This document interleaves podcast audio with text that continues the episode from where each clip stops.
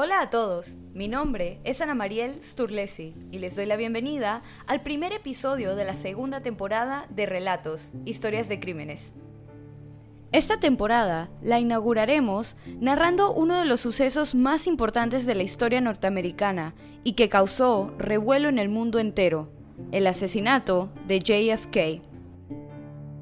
El 22 de noviembre de 1963, el 35 presidente de los Estados Unidos, John Fitzgerald Kennedy, o como a menudo era referido JFK por sus iniciales en inglés, se encontraba en Texas con la meta de limar asperezas entre altos miembros del Partido Demócrata, partido al que pertenecía el entonces presidente, y de igual forma se encontraba en el estado sureño en un intento de iniciar la recaudación de fondos necesaria para financiar una campaña presidencial, así como también tenía el objetivo de comenzar la búsqueda de reelección, ya que las elecciones se llevarían a cabo en noviembre del año siguiente. El viaje fue anunciado en septiembre, con la ruta que la caravana tomaría a través de Dallas, siendo anunciado unos pocos días antes del 22 de noviembre. La ruta fue diseñada para que JFK, quien iba a bordo de un auto Lincoln descapotable, tuviera la máxima exposición a las multitudes locales antes de su llegada a un almuerzo con líderes de diferentes negocios importantes. La ruta de 16 kilómetros debía fungir meramente como una forma de llegar de un punto a otro, pero después de haber perdido la ciudad de Dallas en las elecciones de 1960, Kennedy y su equipo no quisieron desaprovechar la oportunidad de crear emoción y revuelo entre los locales, que posiblemente podría ayudarlo en las elecciones del año entrante, por lo que se diseñó un itinerario en el que el desfile de automóviles tomaría 45 minutos en llegar al punto de reunión desde el aeropuerto Dallas Love y así tener oportunidad de que los autos fueran conducidos a baja velocidad y maximizar el contacto de Kennedy con los locales. Kennedy había planeado regresar a Love para partir para una cena de recaudación de fondos en Austin más tarde ese día. Para el viaje de regreso, los agentes seleccionaron una ruta más directa, que iba a ser de aproximadamente 6.4 kilómetros. La comitiva de autos abandonó el aeropuerto a las 11.54 am, después de que el avión del presidente aterrizara a las 11.39. JFK y su esposa Jacqueline Kennedy eran acompañados en la limusina Lincoln por John Connolly, el gobernador del estado de Texas, y su esposa, además del conductor y agente Bill Greer y el oficial del servicio secreto Roy Kellerman, mientras que Lyndon B. Johnson, el vicepresidente de turno y nativo de Texas, ocupaba junto a su esposa un auto que se encontraba a dos de distancia de la limusina. Se utilizaron tres vehículos para protección policial y del servicio secreto en la caravana. Para pasar directamente por el centro de Dallas, se eligió una ruta hacia el oeste a lo largo de Main Street, ya que esta era la ruta tradicional de desfiles y proporcionaba las vistas máximas tanto desde edificios como de las personas en las aceras. La sección de Main Street de la rutina impedía un giro directo hacia la salida de Fort Worth Turnpike, que también servía como salida de Stemmons Freeway, que era la ruta hacia Trademark, lugar donde se llevaría a cabo el almuerzo, ya que esta salida solo era accesible desde Elm Street, por lo tanto, la ruta de la caravana planificada incluía un giro corto de una cuadra al final del segmento del centro de Mainstream, en Houston Street, por una cuadra hacia el norte, antes de girar nuevamente hacia el oeste en Elm Street. De esa manera, podrían continuar por Dealey Plaza antes de salir de Elm Street, en la autopista Stevens, el almacén de libros escolares de Texas estaba situado en la esquina noroeste de la intersección de Houston Street y Elm Street. La travesía por el centro de Dallas tomaría 10 minutos más de lo planeado, debido a las grandes cantidades de personas que se reunieron con entusiasmo para ver al presidente pasar por la ruta que había sido publicada en los periódicos días antes, precisamente con la intención de que las personas supieran a dónde situarse para ver al líder de la nación pasar, Se calcula que se aglomeraron entre 150.000 personas y 200.000. Entre las 11 y 54 de la mañana y las 12 y 29 de mediodía, la comitiva circuló por las calles de Dallas. A las 12 y 29 entró en la Plaza Dilly. Mientras se dirigía por Elm Street, quedando solo a 20 metros de distancia del almacén de libros escolares de Texas, se produjeron disparos. El 80% de los presentes dicen haber escuchado tres en total. Un pequeño número de testigos reconoció el primer disparo poco después de que Kennedy comenzara a saludar por lo que era, pero hubo poca reacción de la mayoría en la multitud o en la caravana. Muchos dijeron más tarde que se imaginaron que lo que escucharon era más bien un petardo o el tubo de escape de un automóvil. Como se puede apreciar en archivos audiovisuales del momento, el gobernador Connolly y la primera dama Kennedy pasan abruptamente de mirar a la izquierda hacia la derecha. El gobernador, que como Kennedy era un veterano de la Segunda Guerra Mundial, además de un ávido cazador, testificó que reconoció inmediatamente el sonido como uno de un rifle de gran fuerza y que giró su torso y cabeza hacia la derecha en un intento de ver al presidente Kennedy, después de reconocer el sonido. Como no lo pudo ver, empezó a girar de vuelta a su posición original mirando hacia el frente, y es en ese momento cuando fue impactado por una bala que no escuchó ser detonada en la parte trasera de su torso. La señora Connolly testificó que justo después de escuchar un ruido fuerte y aterrador que venía de algún lugar detrás de ella a la derecha, se volvió hacia Kennedy y lo vio levantar los brazos y los codos, con las manos frente a la cara y la garganta. Luego escuchó otro disparo y el gobernador Connolly gritando. La señora Connolly luego se alejó de Kennedy hacia su esposo, momento en el que sonó otro disparo y tanto ella como el interior trasero de la limusina estaban cubiertos de fragmentos de cráneo, sangre y cerebro. Según la comisión Warren, grupo establecido por el anterior vicepresidente y nuevo presidente Lyndon B. Johnson para la investigación del asesinato de JFK, Kennedy estaba saludando a la multitud a su derecha con el brazo derecho levantado al costado de la limusina, cuando un disparo entró en su espalda superior, penetró en su cuello y dañó levemente una vértebra espinal y la parte superior de su pulmón derecho. La bala salió de su garganta casi por la línea central justo debajo de su laringe y cortó el lado izquierdo del nudo de corbata de su traje. Levantó los codos y apretó los puños frente a la cara y el cuello. Luego se inclinó hacia adelante y hacia la izquierda. La señora Kennedy, de frente a él, lo abrazó con preocupación. De acuerdo con la teoría de una sola bala de la comisión de Warren, el gobierno Connolly también reaccionó después de que la misma bala le penetró la espalda justo debajo de la axila derecha. La bala creó una herida de entrada de forma ovalada, impactó y destruyó 10 centímetros de su quinta costilla derecha y salió de su pecho justo debajo del pezón derecho. Esto creó una herida en el pecho succionadora de aire, de forma ovalada de 2 pulgadas y media. Esa misma bala entró en su brazo justo por encima de la muñeca derecha y rompió limpiamente el radio del hueso derecho en ocho pedazos. La bala salió justo debajo de la muñeca en la parte interna de la palma de su mano derecha y finalmente se alojó en la parte interna de su muslo izquierdo.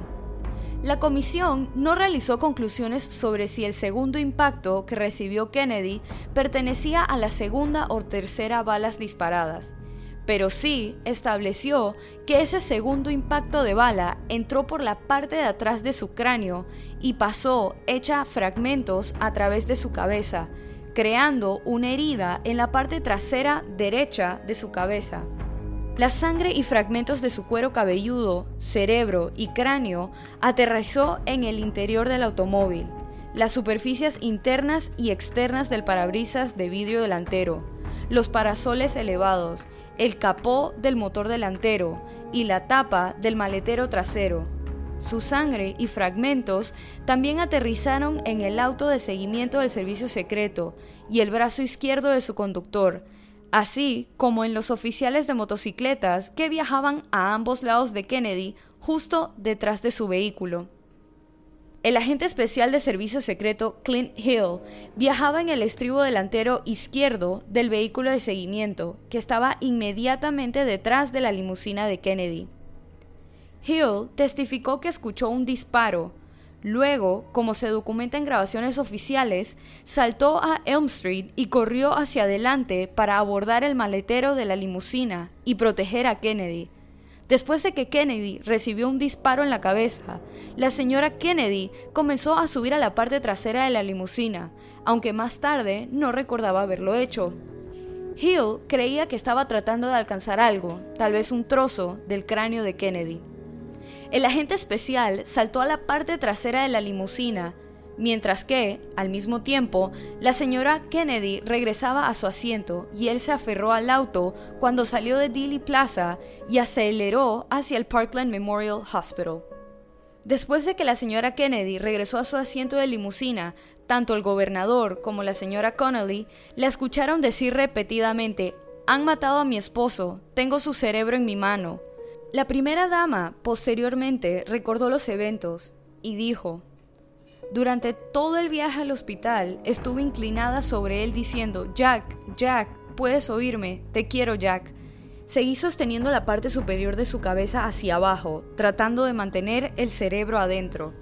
Mientras el auto presidencial se dirigía al hospital, el policía Marion Baker entró al edificio de almacén de libros de textos escolares. En el segundo piso se encuentra a un hombre bebiendo un refresco. Este hombre era Lee Harvey Oswald, pero un intendente del edificio dice conocer al hombre y lo dejan en el segundo piso, mientras proceden a subir a las plantas superiores.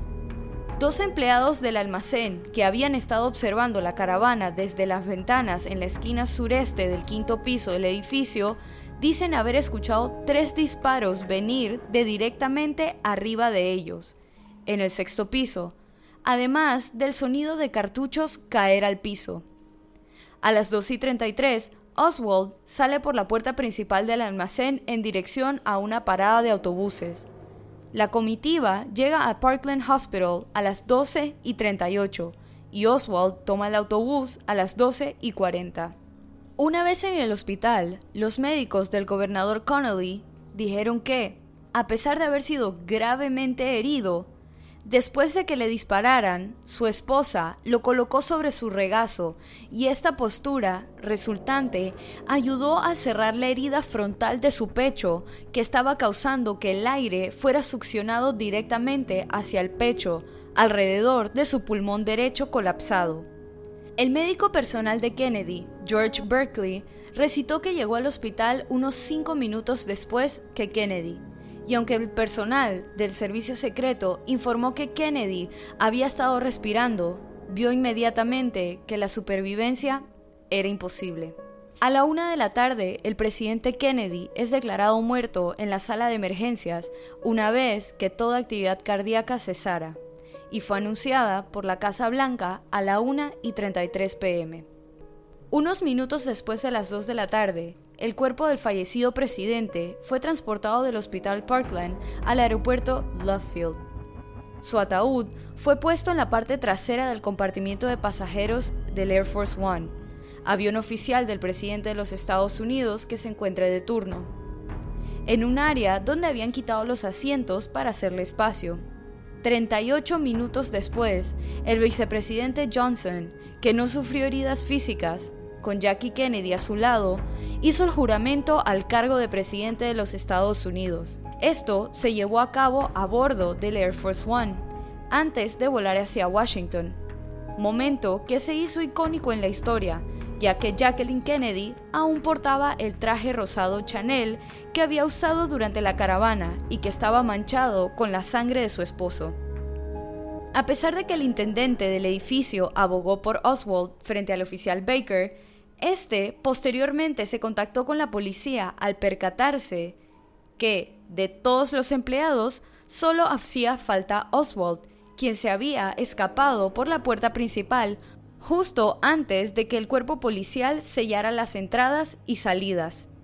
Un testigo de nombre Howard Brennan, que estaba sentado en la calle de enfrente al almacén de libros, testificó ante la policía que escuchó un disparo venir de arriba, por lo que levantó la vista y así vio a un hombre con un rifle asomado por una ventana del sexto piso realizar otro disparo. Explicó que había visto a este hombre minutos antes observar la caravana por esa misma ventana.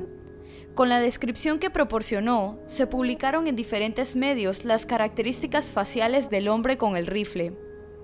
Oswald se transportó en autobús, pero debido al congestionado tráfico, se bajó dos cuadras más adelante y continuó su ruta hacia su casa en un taxi.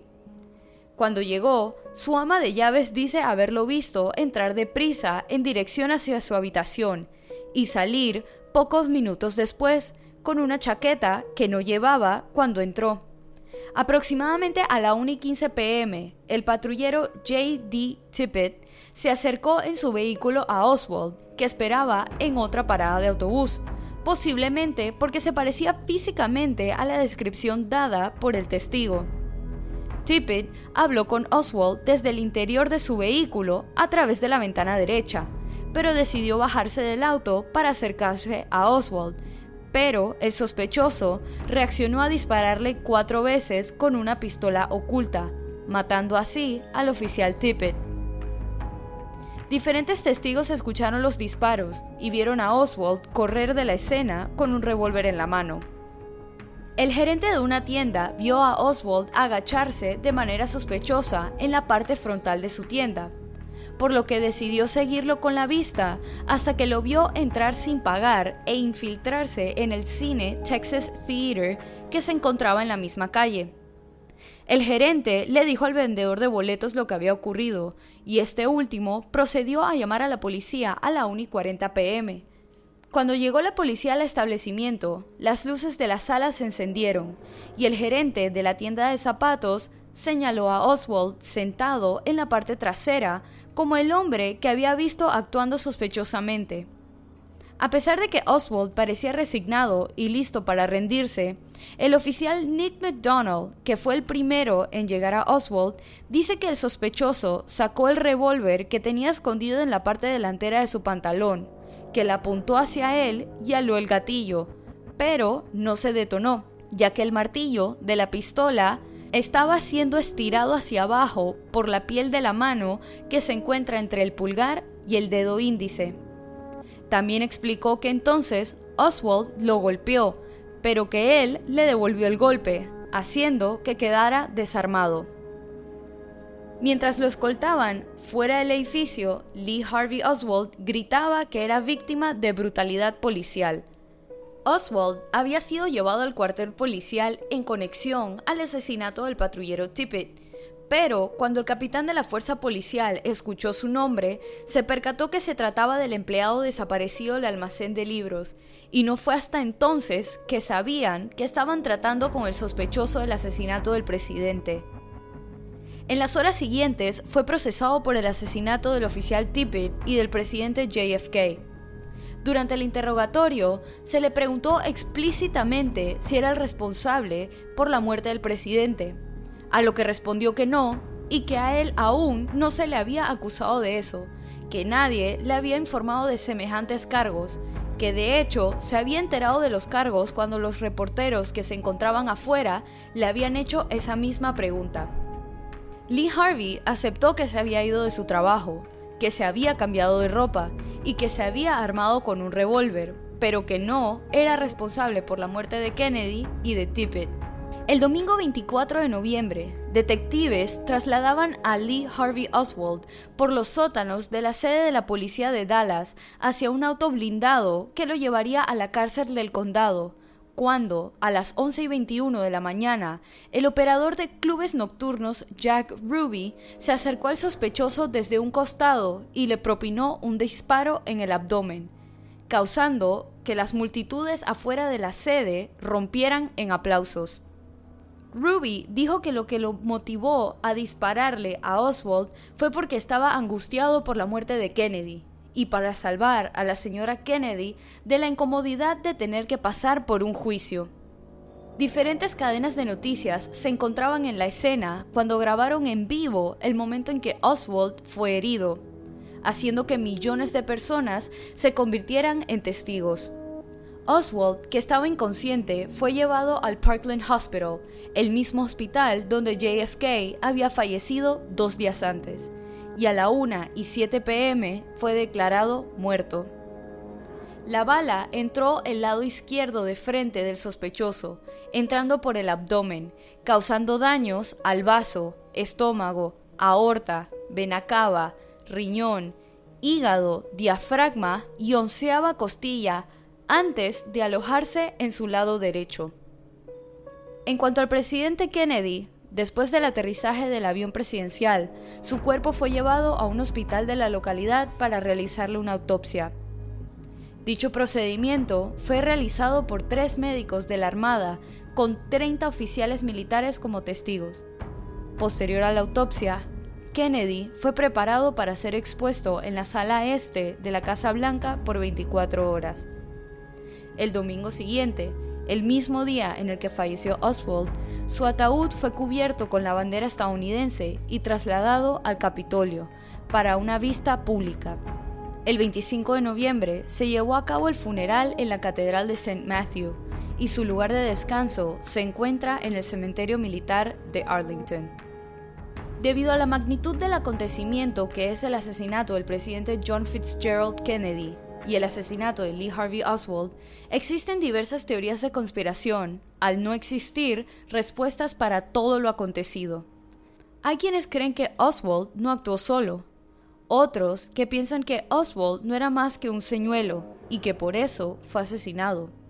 Hay reportes contradictorios sobre la cantidad de disparos, además de presuntas inconsistencias con la evidencia. Investigadores creen que hubo intimidación de testigos para mentir, supresión de evidencia y hurto de grabaciones y fotografías.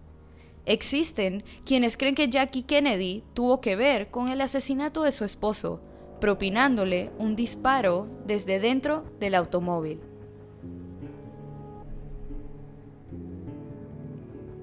Y así culmina este episodio de Relatos, Historias de Crímenes. Recuerden pasar por la cuenta de Instagram y dejar su opinión de este caso. La cuenta es Relatos en Podcast y la pueden encontrar en la descripción de este episodio. Si te gustó este relato, suscríbete o síguenos en la plataforma de tu preferencia que utilices para escuchar los episodios y no dudes en dejar una calificación y comentarios. Mi nombre es Ana Mariel Sturlesi y muchas gracias por acompañarme en esta narración nuevamente y bienvenido si es tu primera. Nos vemos la otra semana con otro caso en Relatos, Historias de Crímenes.